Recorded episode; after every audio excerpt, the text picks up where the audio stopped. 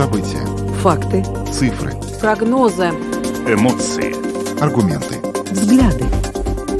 Подробности на Латвийском радио 4. Здравствуйте, в эфире Латвийского радио 4, программа «Подробности», ее ведущие Евгений Антонов и Юлиана Шкагала. И в начале о тех темах, которые мы сегодня обсудим. Сегодня, 8 июня, мы поговорим о том, что в Латвии обнародовали данные по инфляции за май. Она составила 16,9%. Это является одним из самых высоких показателей в еврозоне. Далее поговорим о том, что э, после встречи э, лидеров стран Балтии и канцлера Германии э, была достигнута договоренность усилить военное присутствие в странах Балтии. Тем временем депутаты Латвийского Сейма накануне поддержали досрочную индексацию пенсий. Но при этом различные социальные службы страны призывают правительство подумать о дополнительных мерах поддержки малоимущих. Ну и также у нас запланировано прямое включение с Киевом. Сегодня поговорим о недавних обстрелах украинской столицы, а также о ситуации на востоке страны. Кстати, президент Украины Владимир Зеленский предупреждает о патовой ситуации на фронте.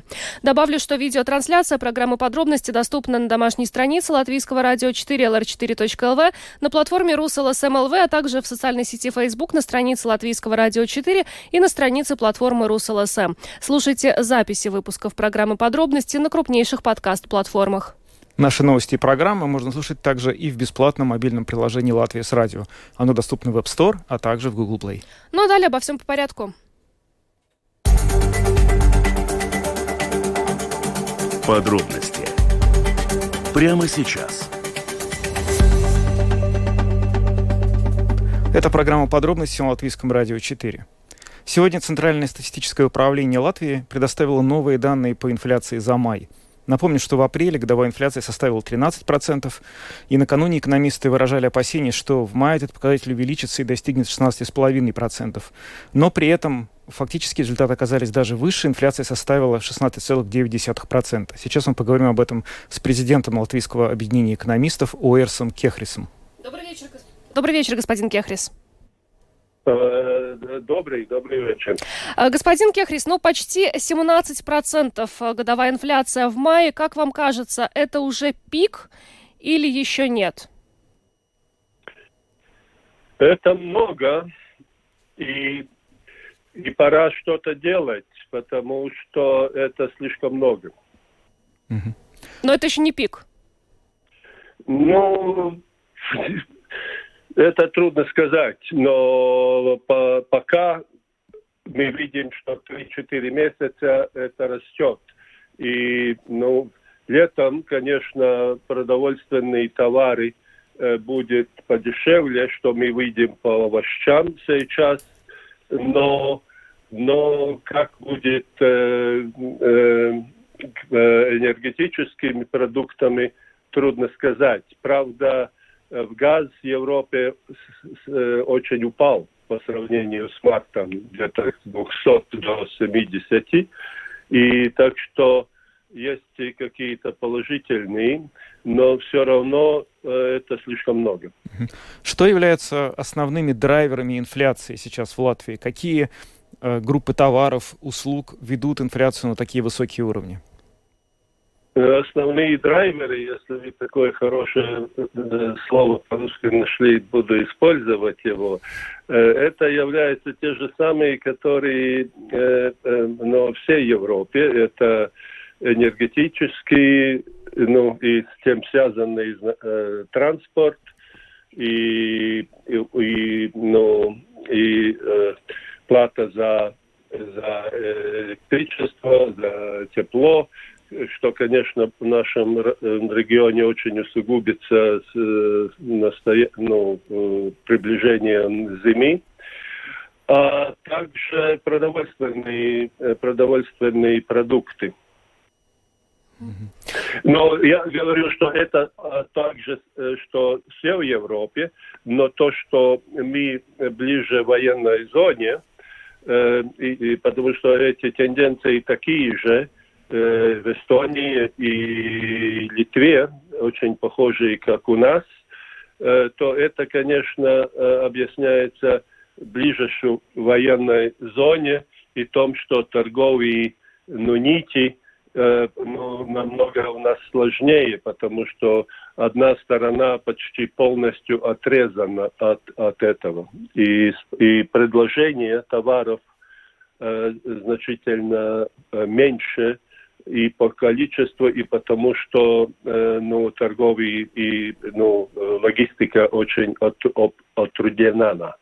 Именно поэтому, да, в странах Балтии инфляция выше, чем э, в других странах Европы? Да, я не вижу других, э, других это по размеру ближ, близости к войне и том, что все-таки у нас связи э, играли э, довольно достаточно высокий уровень и как Литве, так и в Латвии и Эстонии. Угу. Вы сказали в самом начале, что теперь нужно с этим уровнем инфляции уже что-то делать. Какие меры вы, предполаг... вы предлагаете сейчас правительству принять, чтобы обуздать этот э, высокий уровень роста цен? Ну, в первую очередь, это э, что-то будет делать Европейский центральный банк, но, но проблема в том, что, ну, если у Европы инфляция все-таки два раза ниже, чем, ну, э, чем у нас э, в среднем, но поэтому они не будут делать то, что именно нам нужно. Э, э, экономика не какая-то там космическая наука, все очень просто. Все кружится вокруг спроса и предложения. Очень важно стимулировать э, предложение. Конечно, санкции есть и они останутся, но предложение товаров, чтобы и услуг – чтобы от рынка не ушли маленькие э, и средние, и, и тем более большие производители и э, продовольствия. Им у каждого есть свои проблемы. У одного не хватает ну, каких-то логи, логи, логистики, другим требует предоплату и так далее. Поэтому надо, э, надо, надо, надо работать и им помогать потому э, том, что э, том, потому что очень важно, чтобы было, было предложение товаров как можно больше. И каких-то э, аспектах я бы снизил какие-то бюрократические преграды, например, на биогаз, но на все энерго энергоресурсы, которые сейчас возможны, на установку солнца, ну, подземной этой теплоты Уденцукни, как это даже не знаю по-русски, и все остальное должно быть приоритетным, чтобы, чтобы, чтобы стимулировать, э, стимулировать больше, э, больше э, предложения. Но одновременно, если этого недостаточно, тогда надо, э, надо ограничивать, э, ограничивать спрос а спрос э, можно ограничить, конечно, это уже делается с высокой ценой, но если у кого-то это еще недостаточно, чтобы ну, экономить энергоресурсы, чтобы ну, правильно экономически использовать продовольственные продукты, э, тогда придется, придется правительству увеличить, э, э увеличить налоги на потребление ни в коем случае на производство, но на потребление, как VAT, и также, также, также э, ну, на, на, на, на income так, на деньги. Uh-huh. Потому что это тогда ты ограничишь, э, э, потому что у людей в целом, у кого-то нет, у кого-то есть, но в среднем э, есть довольно много денег. Э, господин Кехрис, вот вы уже упомянули производителей. Э, мы э, неоднократно уже общались с ними на эту тему. Сельскохозяйственные организации и производители продовольствия просят объявить в отрасли чрезвычайную ситуацию, поскольку некоторые предприятия уже работают себе в убыток, и они в качестве одно, одного из решений проблемы предлагают снизить НДС. Как вам кажется, такой инструмент сейчас был бы эффективен, учитывая все-таки снижение покупательской способности жителей нашей страны? Подождите, ты, что вы понимаете? Я, к сожалению, как-то ну, от русской терминологии отстал. НДС, НДС это, это ПВН. ПВН, налог на, добав... на добавленную стоимость, да, да, Понимаете, Понимаете, это абсолютно про- противоположно. А, а, напротив, э, тебе э, сейчас э, спро, тебе говорю, конечно, надо, чтобы больше был спрос, и чтобы больше было, нет, нет, наоборот, чтобы больше было товаров, что предложения между больше. Если у них не нужны кредиты, если у них бюрократические какие-то, это да. Но, но, но, но, но спрос уже достаточный. Люди то есть, если ты снижишь ПВН, это будет, тем больше будет давление на инфляцию.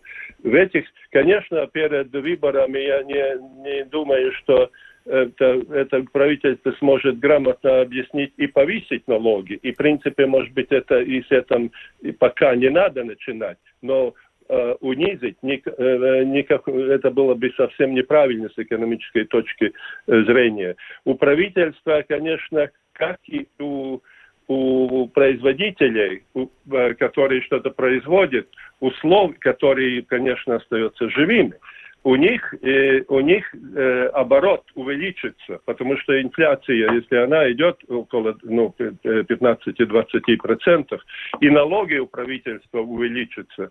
В таких ситуациях но, конечно, опасно в том, что это будет ну, нелегко не, не, э, самое трудное это для как раз для пенсионеров, для, для госслужащих, тех, которые работают на твердую, твердую зарплату, потому что индексация никогда не успевает за, э, за ростом цен. Но, но, но снижение ПВН – это абсолютно э, неправильное лекарство, лекарство в данной, данной ситуации. У правительства нужны деньги, чтобы помогать, но, правда, я не совсем понимаю, я слышу, что кто-то из правительства говорит, что они не умеют помогать тем, которым нужно. Нельзя, это не ситуация, где надо помогать всем, это, это надо помогать тем, которые действительно ну, будет э, трудно с оплатой тепла своего, своего маленькой квартиры, или которым нужны Э, продукты первой необходимости. Иначе надо, э, не надо стимулировать спрос, а наоборот, его увеличить предложение и снижать спрос. То есть вы считаете, что ближе вот к осени, к этой зиме правительство вновь примет решение об определенной адресной поддержке, компенсации вот э, энергоресурсов? Это, это было бы ну, адресно, это было бы правильно, потому что ну, если, а, надо следить, что будет. Но если будет увеличение электричества и, и э, горючего там ну, около два раза, конечно, это, это для тем, которые э, ну, надо, надо, э, которые живет на фиксированный ну, доход – Э, ну, они могут оказаться за чертой абсолютной бедности. Им надо помогать. А, господин Кехрис, но пока война в Украине не закончится, вся эта ситуация будет продолжаться, так? Ну, конечно, да, да, по большому да, по большому да. Конечно, любая война, но это очень плохо, очень плохо для людей и для всего но для предпринимателей всегда есть и возможности. Но, но безусловно, что это нестабильность и, и, и, и, и ну, в Европе мы столкнулись с двумя проблемами.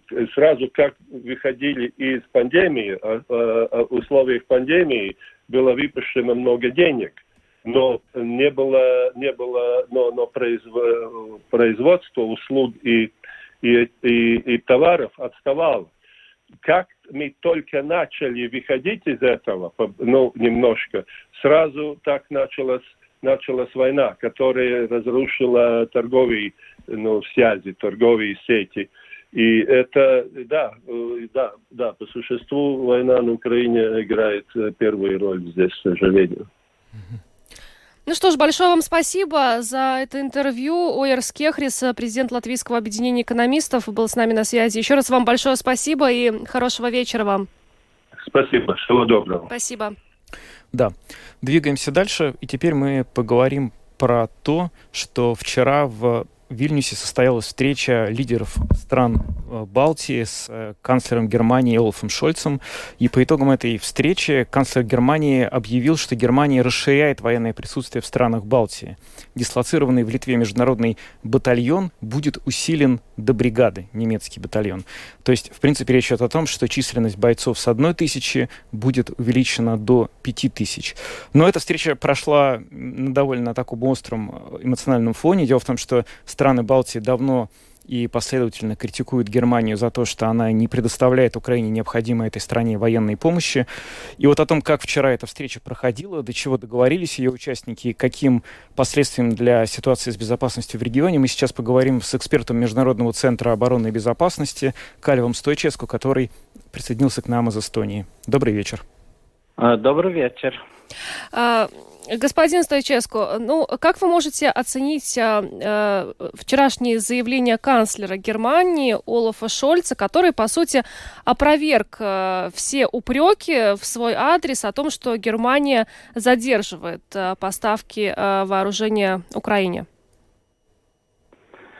Но, э, скажем так, э, ни э, господин Шольц, ни, ни критики его или Германии не совершенно правдивы, в смысле, что некоторые поставки из Германии оружия и боеприпасов все-таки дошли до Украины и до, до украинских э, войск, э, там, скажем, в зоне э, боевых действий. Но э, некоторые другие поставки, скажем так, более тяжелой техники, там они задержаны, к сожалению. Но надеюсь, что они будут все-таки доставлены своевременно. Эта тема обсуждалась вчера в ходе этой встречи? И вообще, можно ли было понять по тому, как сложился вчерашний этот разговор, что премьеры балтийских стран действительно сильно ну, недовольны тем, насколько не быстро, в общем, если так можно выразиться, Германия помогает техникой Украине? Ну, мы со стороны балтийских стран э, ну, вряд ли сможем в этом смысле ускорить этих поставок, но мы сможем, конечно, Э, давать свой пример, э, как мы э, быстро и четко и своевременно вот доставили то, что мы вот и гаубицы, и боеприпасы и так далее. Так что, ну, Германия страна другая, значит, там, там, конечно, более крупная, там бюрократии и процедур гораздо больше, чем у нас. Э, но главное то, что это, эти решения сделаны в Германии, и они будут поставлять то, что обещали. Но, может быть, не страны Балтии, но другие страны, э, члены НАТО и Европейского Союза со своей стороны э, могут, ну, оказать некого рода давления на Германию. И все-таки, как вам кажется, вот все эти, э, все эти упреки и э, замечания в адрес Германии как-то повлияют на канцлера и на, на эти поставки? Ну, повлияют. И это давление, эти замечания были сделаны, э, как я упоминал, уже до 24 февраля, значит, еще раньше, чем э, ну, агрессия России против Украины началась. Так что, но надо тоже понимать, что все сравнимо, как сказать так, что э, каковая была стартовая позиция Германии в этом смысле, что надо, нельзя не замечать, что в Германии все-таки произошли большие политические изменения в этом смысле из политики к России. Они же были 50 лет под этим остполитиком, как э, гипнотизированы были. А сейчас можно сказать, что ну, это политика, которая почти половина века была там. Э, но есть какая-то инерция, можно сказать, от этой политики. С этой э, но э, трудно избавиться так очень быстро. Но. Э, страна ну, федеральная в Германии, там старые крупные партии, там э, ну, есть всякие, ну, как сказать, ну, позиции разных политиков и так далее. Но главное то, что эта коалиция светофора, как называется она, трех партий, что она вот взяла курс, который она взяла. Но э, но я вижу, что они сделают то, что смогут сделать. Э, но хотя мы, конечно, будем требовать больше. Вот это решение, которое объявил Шольц во время а, своего визита в Литву по поводу увеличения численности контингента немецкого в Литве, насколько оно значимо? Потому что речь ведь, получается, идет о пятикратном увеличении количества немецких военных, которые будут дислоцированы на территории Литвы. Да, я ну, не знаю точно, будет четырехкратное, пятикратное, но э, э, это сейчас нынешняя ситуация такова, что во всех э, стран, э, из Эстонии до Польши, в четыре страны, являются эти ну, боевые группы э, размера батальона. Там тысячи с чем-то, там 1200, 1400, где-то так, э, военных э, с, с техникой. И под руководством здесь в Эстонии, э, Великобритании, Латвии, Канады, в Польше, Соединенных Штатов и как раз в Литве под руководством Германии. Но эти боевые группы типа батальона, да, они будут увеличены до, до размера бригады. Ну, и в этом смысле бригада по стандарту НАТО там, ну, скажем, около 4 тысяч военных. Так, плюс-минус, зависимо, каких подразделений там являются. Россия всегда очень остро реагирует на увеличение военного присутствия э, в странах Балтии. Как вам кажется, если сейчас э, возможности у России и э, есть ли сейчас у России возможности отреагировать вот на, на очередные на очередное увеличение присутствия? Знаете, я могу отвечать и так, что после взятия Крыма, воровство Крыма в 2014 году, когда Россия вела туда, на полуострове, Крым, э, десятки тысяч э, военных, там их, я не знаю, 40 или 50 тысяч. И когда Швеция отреагировала на эту агрессию, и как э, остров Готланд был вообще демилитаризирован, э, между прочим, они вели туда э, роту 140 или 150 военных. А мне позвонили из России и спросили, а почему Швеция милитаризирует Готланд? А я спросил, а вы что, шутите, что ли? Там 150, а у вас 50 тысяч, и вы говорите о милитаризации тут. Вот так надо и смотреть и на контингентов Э, НАТО, стран Балтии, Польши и на размер наших вооруженных сил. У нас в мирное время 5 тысяч э, или четыре с половиной тысячи. Все, включая это самое призывников, вот, которые и в этом смысле у России только в Калининградской области больше, чем у трех стран Балтии вместе взято даже. Не говорим уже, что там за нашим границам э, на востоке. Так что в этом смысле я не понимаю все это э, озабоченность так называемой России. И тем более Россия же знает прекрасно, что никто на Западе никогда, ни, даже в самом ужасном сне, не собирается нападать на Россию. Вы знаете, страны вот Балтии не раз выражали свое недовольство не столько, даже не только тем, что мало здесь вооруженных сил НАТО, но качеством оружия, которое здесь находится. В частности, и Литва, и Латвия, и Эстония неоднократно просили руководство в НАТО предоставить современные средства противовоздушной обороны, которые необходимы для отражения угроз. Скажите, вот это вот решение Шольца увеличить контингент в Литве, может ли оно означать, что вместе с этими новыми военнослужащими в страны региона Балтийского моря, вот в страны Балтийские, поступят и новые вооружения, о которых так давно просят руководители балтийских стран?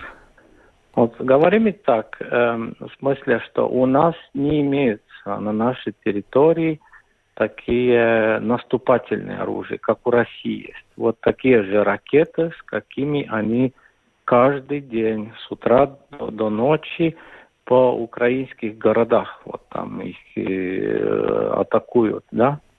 И Киева, и Львива, и так далее. У нас таких нету. И если у нас бы эти были бы, уже можно было бы говорить о озабоченности России. А если мы такие, э, ну, э, воен, такую военную технику собираемся купить для нашей защиты, не, не для напа, не, не э, нападательные средства, как это может угрожать Россию, если мы для своего защиты. Это значит способность э, Эстонии, Латвии и так далее себя защищать от российской агрессии. Это воспринимается как угроза. Э, вот это для меня, эта логика непонятна. Ну что ж, большое вам спасибо за интервью. Господин Стайческу, э, Калев Стайческу, эксперт Международного центра обороны и безопасности, был с нами на прямой связи из Эстонии. Еще раз благодарим вас и хорошего вечера вам. И вам большое спасибо. Спасибо. Кстати, стоит отметить, что по итогам э, встречи э, лидеров э, стран Балтии с канцлером Германии Олафом Шольцем в Вильнюсе выразили надежду, что в конце июня лидеры НАТО в Мадриде примут решение о расширении международных батальонов, дислоцированных в странах Балтии и Польши, до численности бригад. Это еще один шаг к увеличению здесь военного присутствия стран НАТО. Да, теперь это решение может быть принято с большей вероятностью на саммите в НАТО, который будет проходить в Мадриде уже в этом месяце.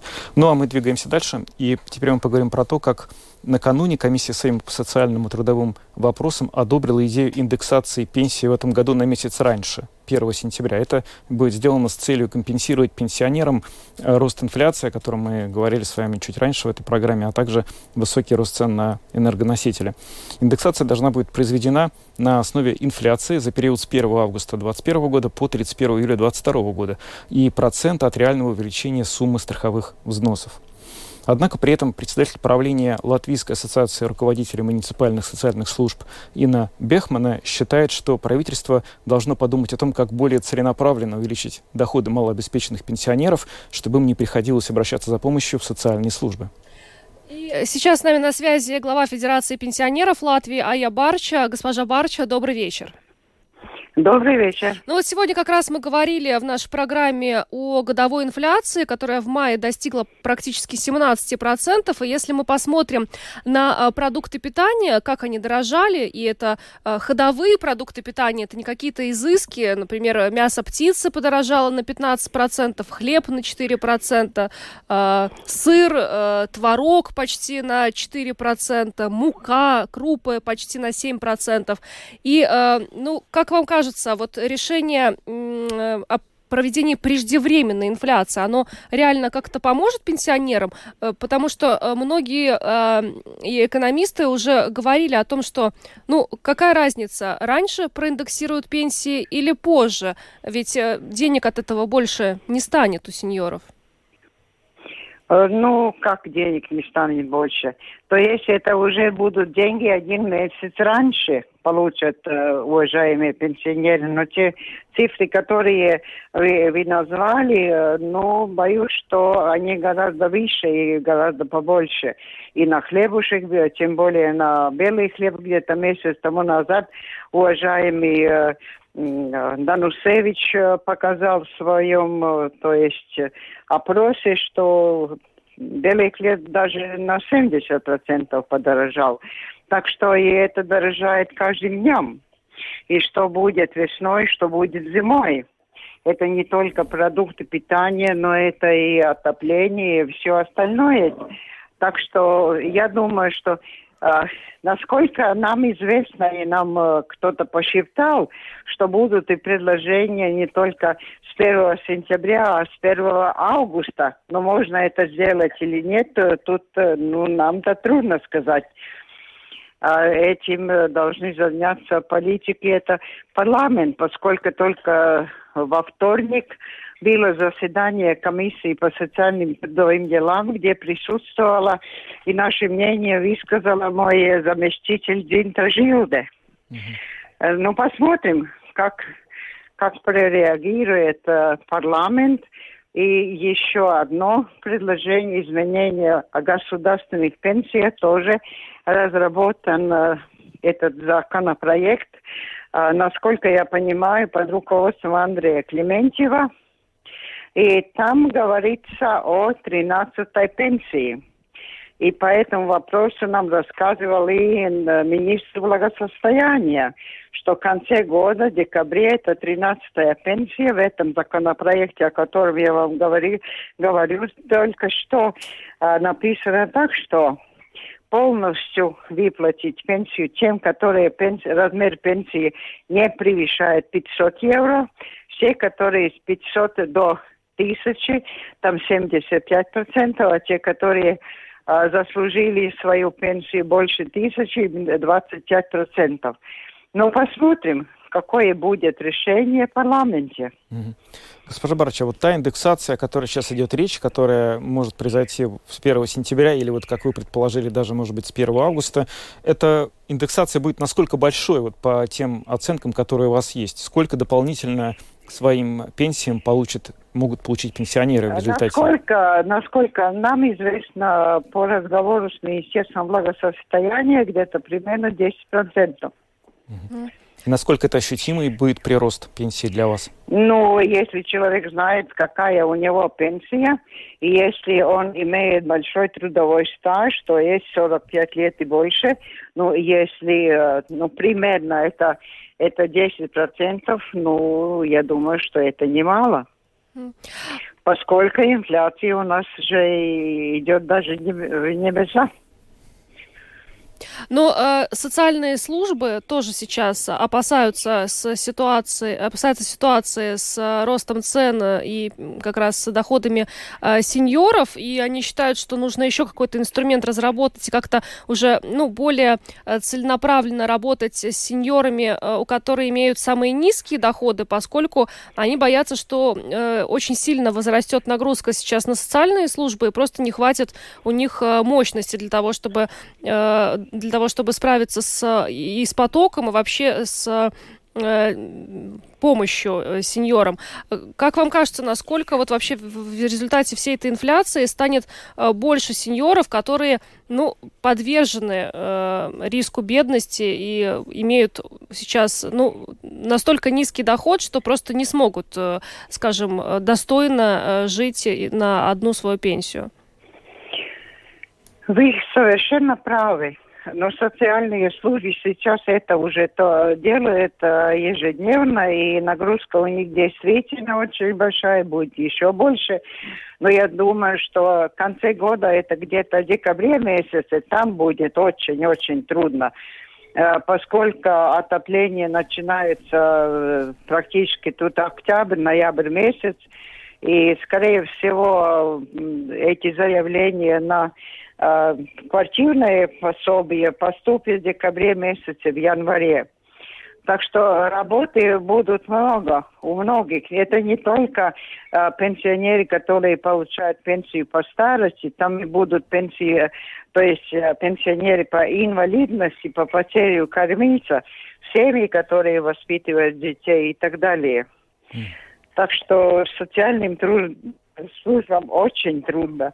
И тем более нам известно, что э, и зарплаты работникам социальной службы не такие уж э, большие, велики, так что многие из них тоже станут э, просителями пособия.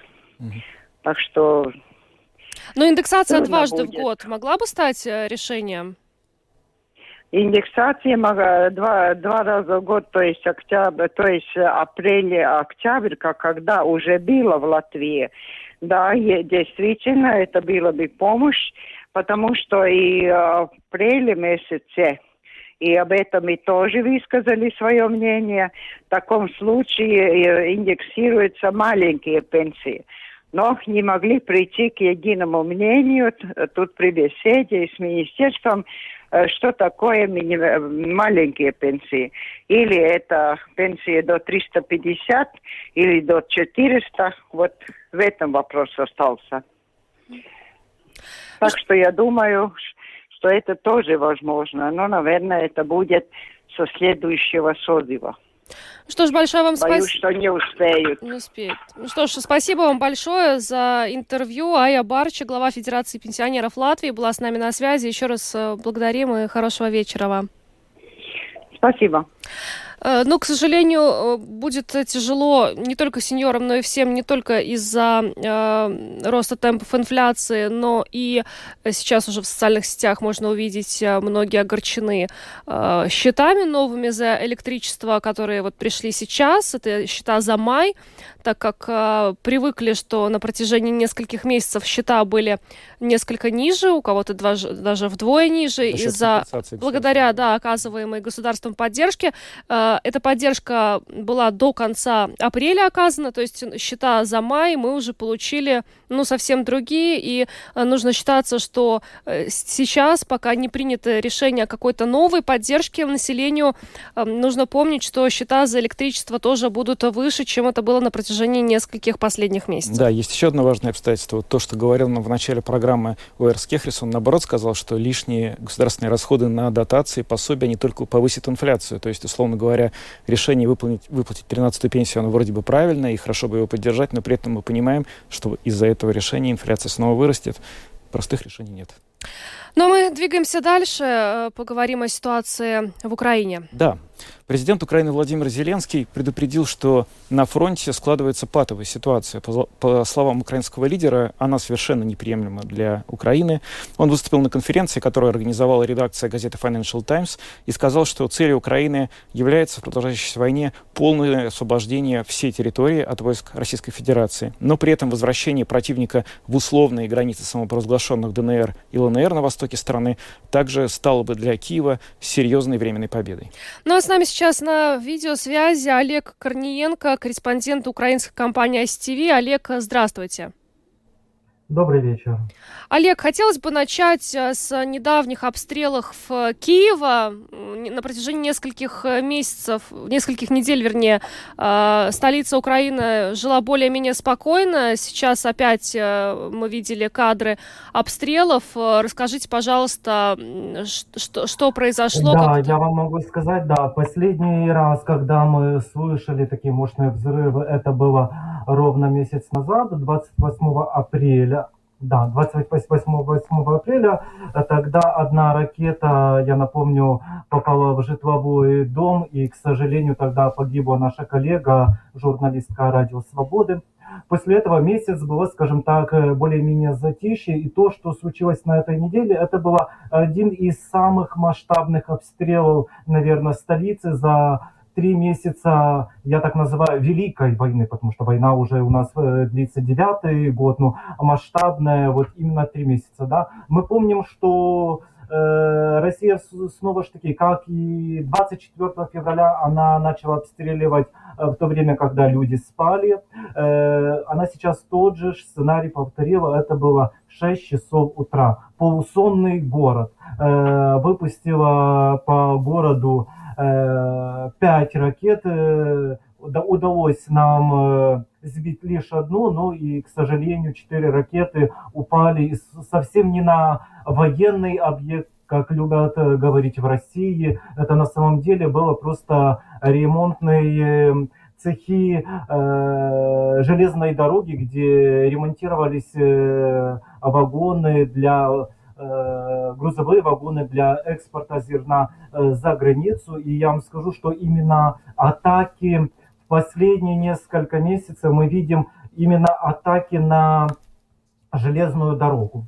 Вот, враг, к сожалению, бьет именно на инфраструктуру. Когда ты не, ну, это тоже с, эм, э, идет война не только на фронте, но пытается Россия все-таки вдарить по экономике то, что есть, скажем так, локомотивом, и то, что мы не забываем, что да, Украина остается экспортером.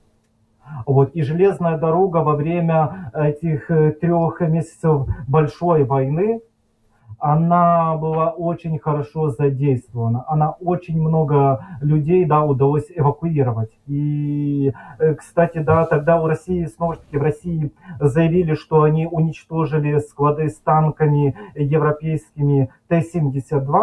Ну, я думаю, весь мир увидел, э, потому что через несколько часов были все журналисты, как и украинские, так и иностранные, и они могли увидеть, что на самом деле было в цехах. Чтобы вы понимали, да, чтобы даже, даже если верить России, там были танки, но это нужно время, чтобы убрать, допустим, и привести журналистов показать. Ну да. Вот, поэтому, ну, к сожалению, Россия продолжает бить э, по мирной инфраструктуре и бить по экономике. Это, скажем так, ее второй фронт, потому что мы не забываем, что это все-таки гибридная война, и у нее фронтов много, начиная да, от военного, э, информационного, экономического, любим, любыми путями да, пытается давить, задавить э, да, вот сейчас в этой связи вот довольно интересно то, что э, Я вас слушаю. Да, Олег, скажите, пожалуйста, как вообще э, сейчас происходит э, жизнь в Киеве? То есть мы видели несколько месяцев назад, э, несколько недель назад, э, несколько, на протяжении нескольких недель не было обстрелов, сейчас опять э, были нанесены удары. Э, как э, люди смотрите, в этой ситуации? Смотрите.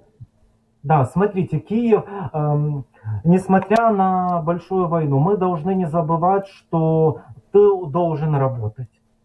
Э, наша экономика должна работать, потому что мы не забываем, что есть люди, которых государство поддерживает да, мы не забываем, что мы должны платить налоги и как-то зарабатывать, да, чтобы купить себе оружие, чтобы заплатить военным зарплату, которые нас э, защищают сейчас на востоке, на востоке, на юге. Э, Киев, да, Киев вернулся в к жизни. Я вам скажу, эти, этот месяц, когда не было обстрелов, э, ну, у нас каждый день регулярно, особенно ночью, у нас э, бывают воздушные тревоги, они, они бывают по несколько часов. Э, у нас осталось комендантское время. Но Киев возвращается, я не скажу, что я не могу сказать, что Киев забыл, что такое, что такое, что такое война. Но люди устали. Вы чувствуете напряжение от того, что люди устали просто уже? От войны? Я не думаю, я не могу сказать, что люди устали. Угу. Вот, потому что все, поним... ну, мы понимаем, нужно всегда оценивать адекватно врага. А вот и те, допустим, ну, немало, у меня мало людей, которые там думали, что война закончится за месяц. Поэтому вот этой усталости, ее, я, я, например, я ее не вижу. Вот, во-вторых, в тонусе все-таки Москва держит нас в тонусе вот этими ударами, ракетами, потому что ну, в Киевской области э, на протяжении там месяца все, все-таки ракеты сбивали. Просто что они не долетали до Киева. И это то, что, снова же таки, да, вот вопрос, что э, Россия же взяла новую тактику. Если раньше, в начале э, войны, с февраля, она била точково и бросала лишь запускала там одну ракету, то сейчас она э, несколько. И там, если мы что-то успеваем э, сбить, то некоторые ракеты нет. Вот почему, допустим, там э, мы просим, да, что нам не хватает воздушной обороны. Mm-hmm. Вот. Тяжелые ракеты, то, что могло реально эффективно э, сбивать, да, и более-менее мирное население уберечь от этого. Какова сейчас ситуация вот в восточной части Украины? Мы знаем, что там идут наиболее напряженные бои, что вот идут э, бои за Северодонецк, за Лисичанск. Э, как э, на самом деле сейчас выглядит ситуация на фронте там? И еще, может быть, дополню, почему, ну вот, да, президент Украины Владимир Зеленский, что ситуация, в принципе, ну, ее да, можно назвать патовой. патовой да. Я вам хочу, чтобы немного так сказать, чтобы мы все понимали, то, что сейчас происходит на Востоке, вот потому что многие, многие э, пытаются как-то проводить аналогию 2014 года. Чтобы понимали, это очень большая разница. Вот на Востоке, я вам скажу честно, ну вот я недавно вернулся. Вот у меня был перерыв, когда я на Восток не ездил два года. И то, что я вернулся, я скажем, скажем так, закаленный, но то, что я видел 14-15 и сейчас увидел, честно, мне самому страшно. Потому что работает авиация.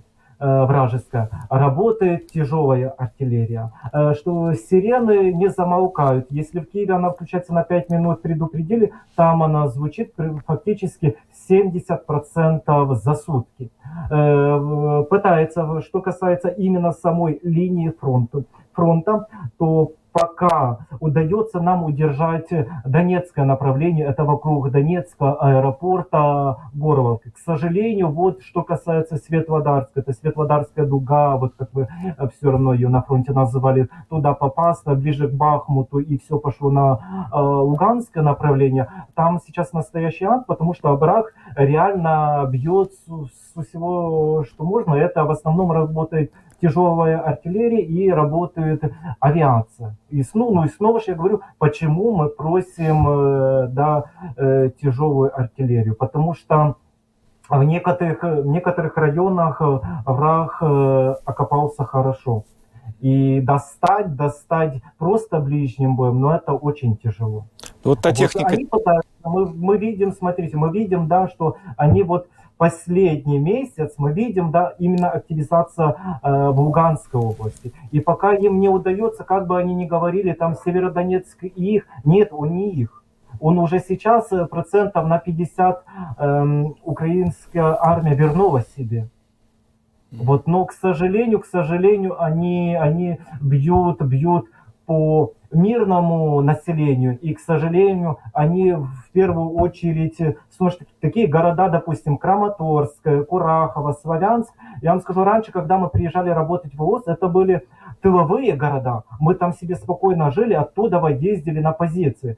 Сейчас это цель номер два врага, и он уже бьет туда.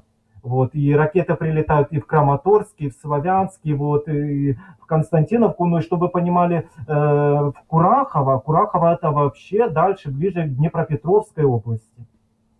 И он э, туда уже бьет с точки У. То, что Россия говорила, у них нет там точки У. Мы помним, когда Крам, Краматорский вокзал обстреляли, вот, поэтому, ну, реально, реально ситуация критическая. Там. Но мы держимся, но мы должны тоже понимать, что против артиллерии, да, ты с автоматом не пойдешь. Это правда. Но, с другой стороны, американская артиллерия начинает поступать, так что будем надеяться, что она поможет. Спасибо, Спасибо. вам, Олег, за подключение. Спасибо. Олег Корниенко, корреспондент украинской компании ICTV, был с нами на видеосвязи. Еще раз большое спасибо вам, Олег. Берегите себя. Дякую вам. Ну что ж, а мы на этом завершаем программу подробности. С вами были Евгений Антонов, Юлиана Шкагла, звукооператор Том Шипейко, видеооператор Роман Жуков. А, всем хорошего вечера и до завтра.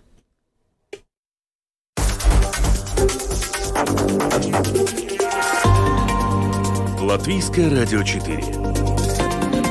Подробности по будням.